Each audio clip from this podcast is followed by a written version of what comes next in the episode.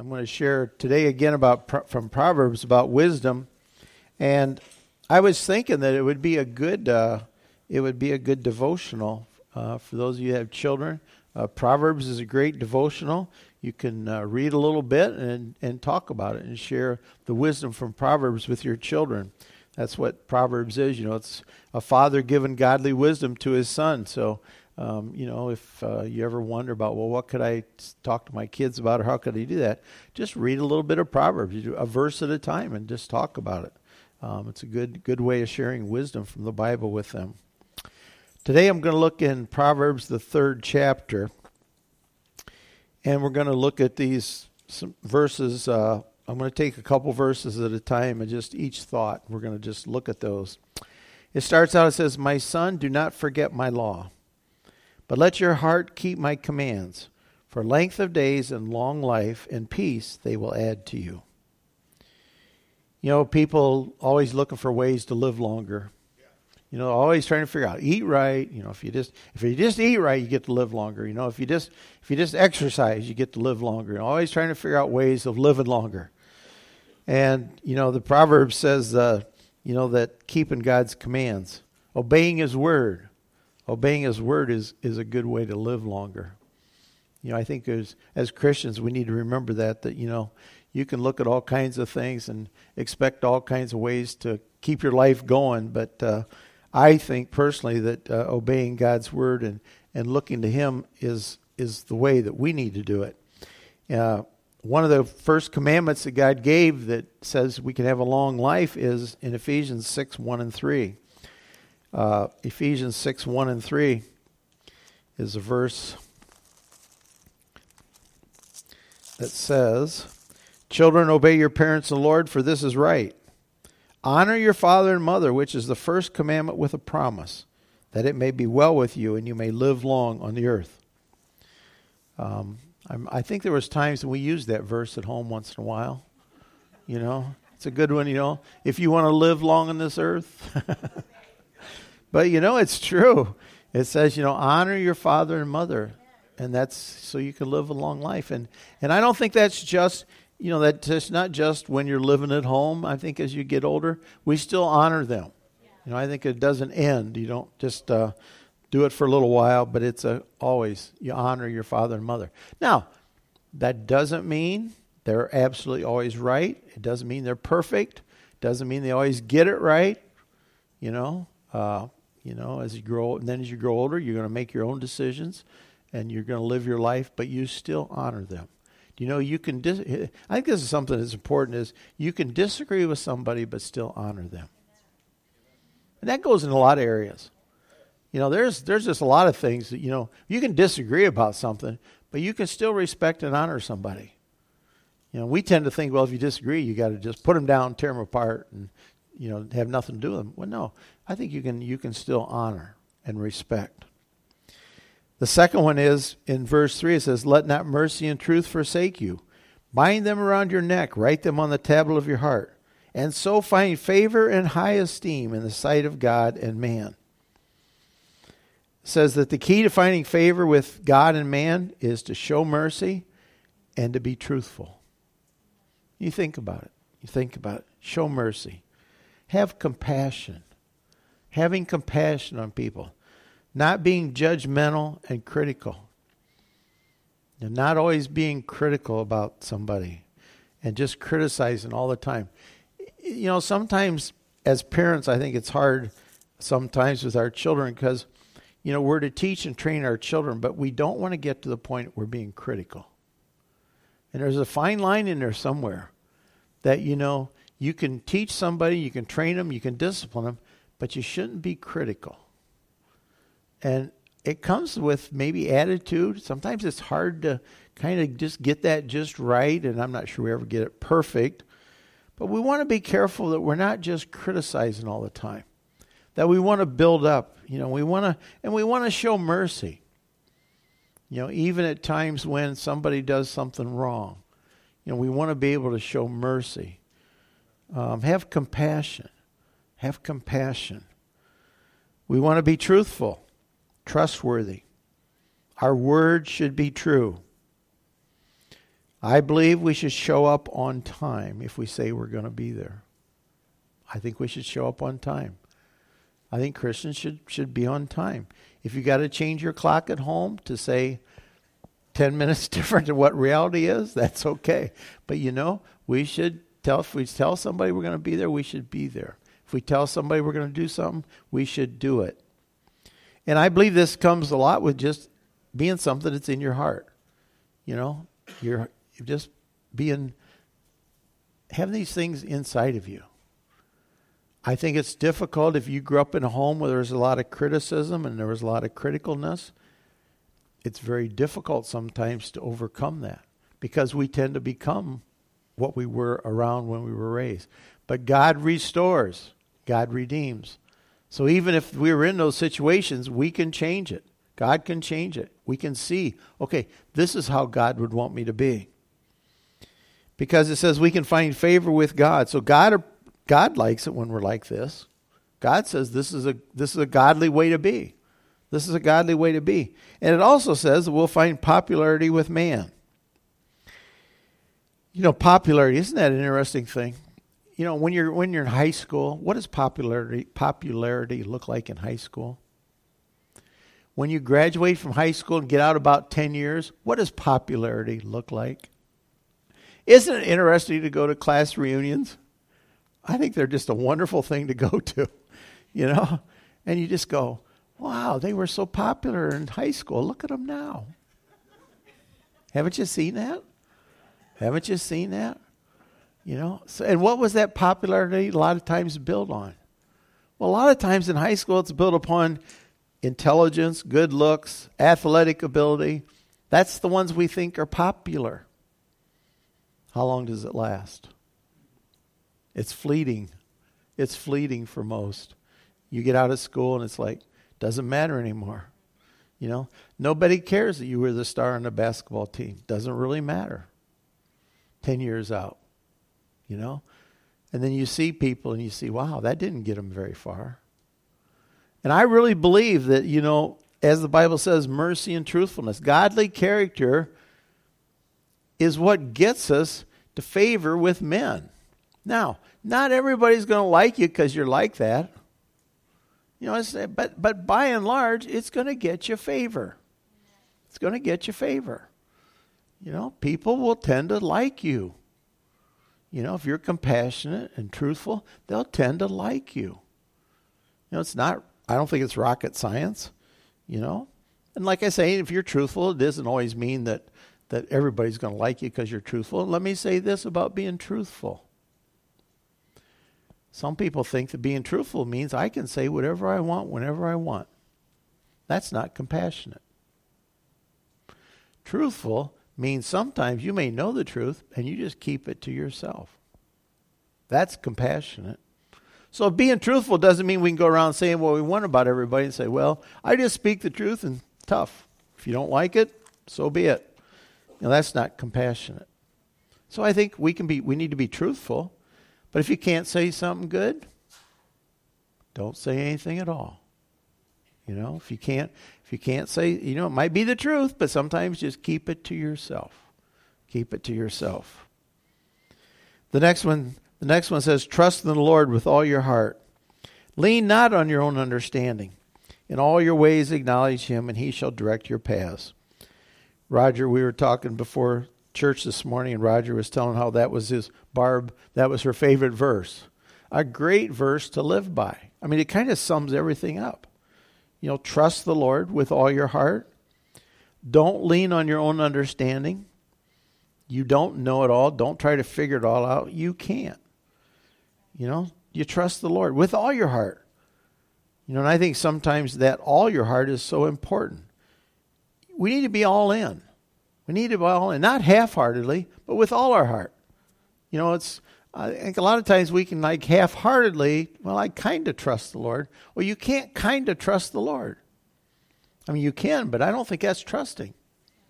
Because as soon as something difficult comes, you're going to quit. You're going to back off. You have to trust Him with all your heart. You have to trust Him no matter what. And that, that is a sign. And not with our own understanding. You don't always figure it out. You can't always figure everything out. It doesn't always have to make sense to you. You know, how many times they, well, that doesn't make sense to me? Doesn't matter. Trust the Lord. Doesn't have to make sense to me. That is so hard. That is so hard. I want it to make sense. I want to be able to figure it out. I want to be able to understand it completely. I, I hate it in the Bible when it says there's mysteries. Oh, mysteries. I can't figure it out. I'm not going to know. I just have to trust. I just have to trust like a little child. And it says, I have to trust him in all my ways. In all my ways. Trust him in everything. Trust him in everything I do. Not just some things, not just when I think about it, but I have to trust him. I have to trust him for everything. I have to trust him for the hard things. You know, there's hard things in life. You know, life isn't just a picnic. I mean, if yours is, thank goodness and be thankful and enjoy it. You know, you know, enjoy the moment. You know, I say enjoy the moment. I when you know when life is quiet and peaceful, I've I've kind of learned you enjoy the moment because it will change. It's going to change. But you have to trust. And you trust the Lord. You trust the Lord in those quiet times, which is easy. You trust the Lord when everything's going great. That's easy. But then you get the moments when it's not easy. When things aren't going the way I want, when things are difficult, when I got to deal with things that I can't fix. I don't know how many times you sit and talk to somebody and they're in a situation and say, I can't fix it. That is really, that can be real unsettling. Unsettling. I can't fix it. I don't, you know, I don't know what to do. Oh, trust the Lord. Don't lean on my own understanding in all your ways. You know, so okay, Lord, I trust you in this situation. But Lord, I don't know what you're going to do. Well, I don't have to. I don't have to. I just need to trust you. I just need to trust you. That is so difficult. That is so difficult for us. But I want to tell you something. At some point in time, we're all going to go through it. You're going to hit it. You're going to hit something sometime that you can't figure out. You can't make sense of it necessarily. You can't understand exactly where it's going. You can't know how am I going to, how's this going to work out? You're going to decide whether or not you're going to trust the Lord. And then it says, when we do that, it says, He will direct our path. We need to stay guidable so He can direct us. You know, if I can figure it out, and like Franklin Graham said, if you can figure it out, it's not faith. You know, we walk by faith and not by sight. Now think about it, folks. When he said, I just had such an impact on me. Oh, do you know if you're honest, most things you can figure out and you try to figure them out and you can you can decide how to go. That's not faith. You don't need faith to do that. It's when I get to a spot when I can't figure it out. I don't know what to do. I don't know which way to go. Now I got to walk by faith. Oh, that is and then I go, "Well, this is hard." Yeah. It's hard. But it says that he will guide our path. So we trust him. Lord, guide my path. You know, I'm trusting you. I'm trusting you to guide my path. I don't have to understand. I don't have to understand. The next one in verse 7 it says, Don't be wise in your own eyes. Fear the Lord and depart from evil. It will be health to your flesh and strength to your bones. Don't think you know it all. Don't be arrogant. Don't think you're always right. Don't put others down. Don't be arrogant. You know? Don't be wise in your own eyes. You know, that means I think I, I, I, I see through my eyes and I think I know. Don't be like that. Don't be arrogant. Depart from evil. Stay away from evil. I talked a little bit last week about it. Run from evil. Don't see how close you can get without getting in trouble. It's much better to stay way away from it and stay away from evil than to try to get close enough. Young people, I can't say enough about this. Because what I see is, it, and I, I don't know who, I was talking to somebody yesterday, but you know, young people, sometimes you're just a split second away from a bad decision that can change the rest of your life. And I, I just, you know, and the one case that comes to me is that young man. I think about that young man up in Toledo standing on an overpass with a block of cement, a bag of cement, throws it over the overpass and kills somebody. His life is forever changed. Now, God can still work, but his life is forever changed. One dumb mistake. You know, I don't think he threw it to kill somebody. I don't believe that. I think he was a kid doing a dumb thing. And will pay dearly. Will pay dearly. Now, I believe God can restore, God can redeem. I believe that. But there's a cost to pay for that. And so young people, you know, sometimes you're just a, a just a split second or just a decision away from a lot of chaos and a lot of turmoil, a lot of a lot of stress in your life. So be careful. Be careful. Don't think you can you can just figure it all out and just you know try something and do something and it won't matter. A lot of things matter. A lot of things have a big effect, and it says it says when we are when we trust the Lord and when we fear Him and depart from evil, it'll be health to our flesh and strength to our bones. You know, I and as you get older, you keep believing that. you know, strength to my bones. Lord, keep my bones strong. You know, you don't think about that when you're young. You got so much strength, you don't know what to do with it all. You know, you got you got strength to do anything. As you get older, you think, "Oh, strength to my bones. He'll renew my my strength as an eagle. You know, I'll fly. I'll run and not be weary. I'll walk and not faint." Wow, that becomes more important. You know, so these things these things become it's health to my flesh and strength to my bones.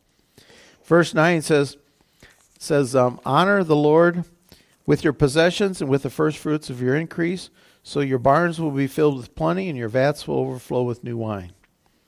The key to prosperity. The key to prosperity is honoring the Lord with our possessions. You kind of some at some point in time you don't have to, but it really helps if you get it through your head. It doesn't belong to you. You know, the earth is the Lord's and the fullness thereof. It belongs to Him. The good news is my father's got the cattle on a thousand hills. Lincoln and I have nine.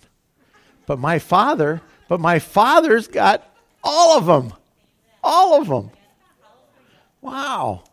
So I get excited going to Klein's and look at the rest of my cattle. See, you know, think you got to change your thinking. You got to change your thinking. It doesn't belong to me, but guess what? I can look out and I'm an heir of all of it. Wow. Huh. It's not it, doesn't it's not mine. It all belongs to him. And he allows me to have some of it.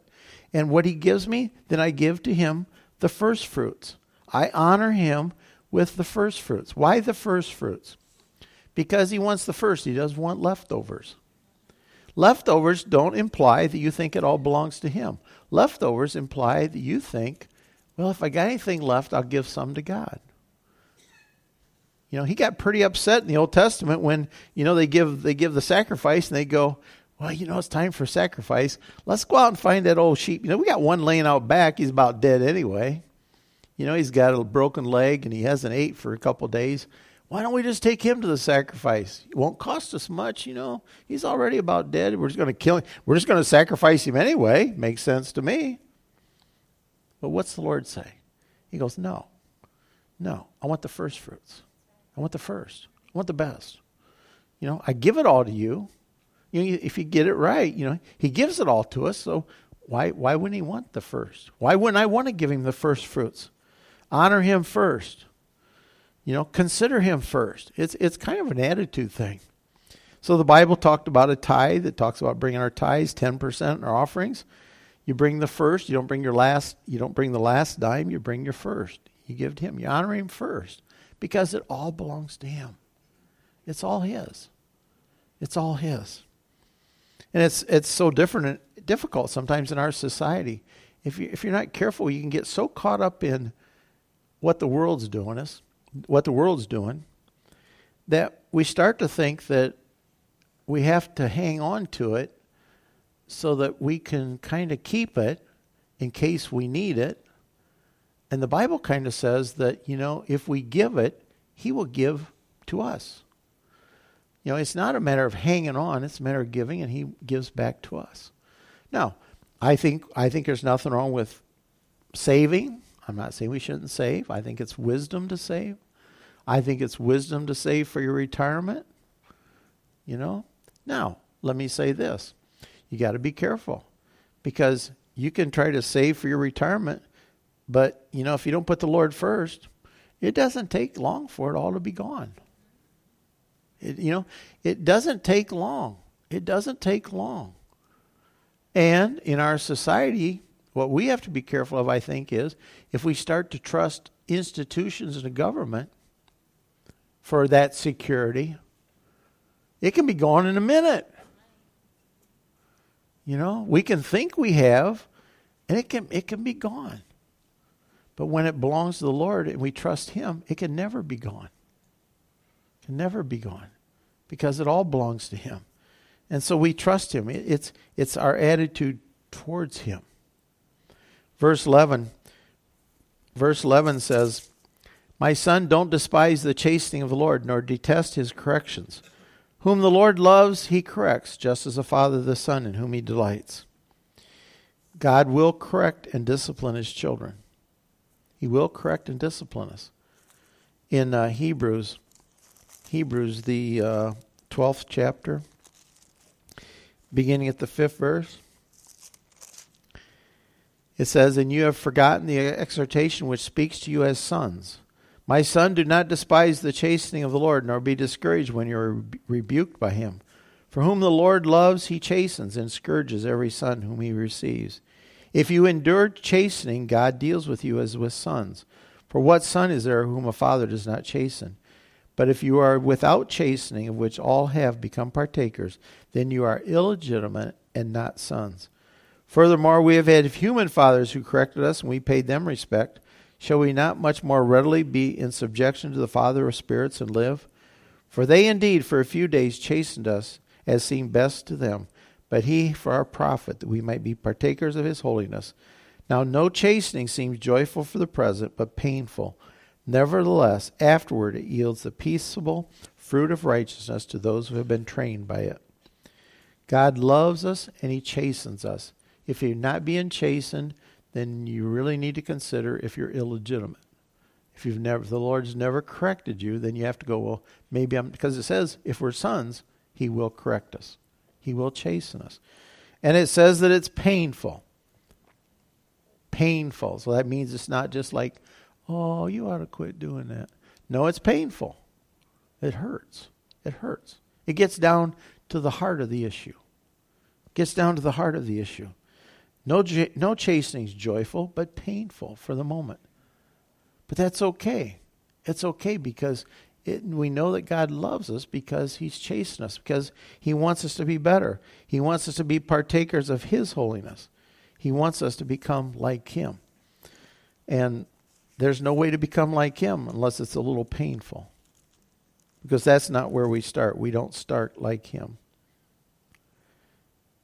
I want to close with, with verses 13 to 18. Happy is the man who finds wisdom the man who gains understanding. For her proceeds are better than the profits of silver, and her gain than fine gold. She is more precious than rubies, and all the things that that may desire, all the things you may desire, cannot compare with her. Length of days is in her right hand, in her left hand riches and honor. Her ways are ways of pleasantness, and all of her paths are peace. She is a tree of life to those who take hold of her, and happy are all who retain her. Happy is the man who finds wisdom. We've been talking about getting wisdom. You know, hap- it says when we find wisdom, it makes us happy. It makes us happy. We're glad. It says there's blessings. It's better than gold and silver. Length of days is in her hand. Wisdom is good. Wisdom is good. We can re- we can get wisdom. We get it from his word. He gives us wisdom. It's not God doesn't go, "Well, I've got wisdom for you, but uh, I'm not going to tell you where it's at." It's in his word. It's in his word. We can read it. We can read it to our children. We can go over it and over it and over it. Proverbs is a book when you can go over it and over it and over it. And you're always going to see something new. It's always going to be new. There's always like, oh, I never saw that before. Well, because you need need to see it now. So it's it's a living a living book. And it gives us life. It gives us it's a tree of life to those that take hold of it. And happy are they who retain it. You know, so how important is wisdom? It's very important. gives us life, gives us length of days, gives us happiness, happiness when we have wisdom. So we need to seek wisdom. We need to share it with our children. Let's all stand.